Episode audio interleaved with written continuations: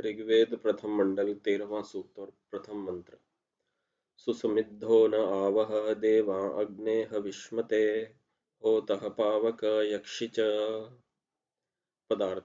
हे होतः, पदार्थों को देने और पावक शुद्ध करने वाले अग्नि विश्व के ईश्वर, जिस हेतु से सुसमिद्ध अच्छी प्रकार प्रकाशवान, आप कृपा करके न हमारे च तथा हविष्मते, जिसके बहुत हवि अर्थात पदार्थ विद्यमान है, उस विद्या विद्वान के लिए देवान दिव्य पदार्थों को आवह अच्छी प्रकार प्राप्त कराते हैं।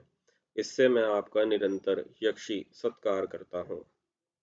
यह वह प्रथम अर्थ।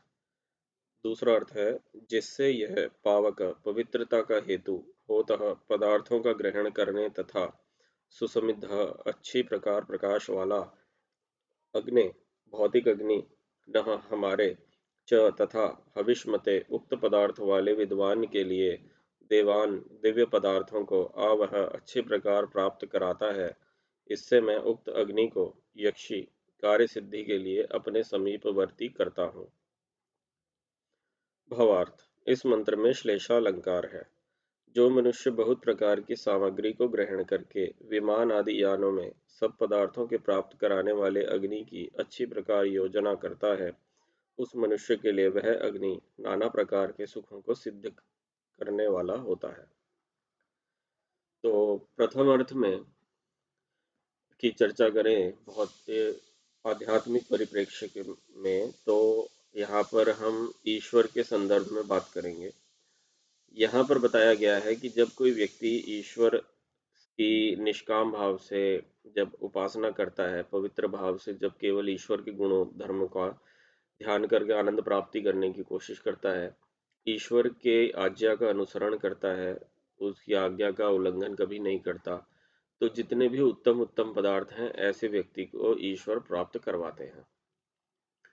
उसके सुकर्मों का फल ईश्वर देते हैं और जितने भी उत्तम उत्तम पदार्थ ईश्वर ने रचे हैं, जिससे कि शरीर, बुद्धि विद्या का विकास हो, उन्नति हो, ऐसे उसको प्राप्त करवाते हैं।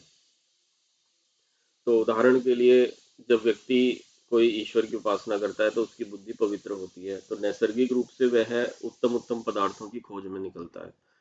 और जब व्यक्ति की बुद्धि मलिन होती है तो वो अपने आसपास भी ऐसी ही चीज़ों को आकर्षित करता है।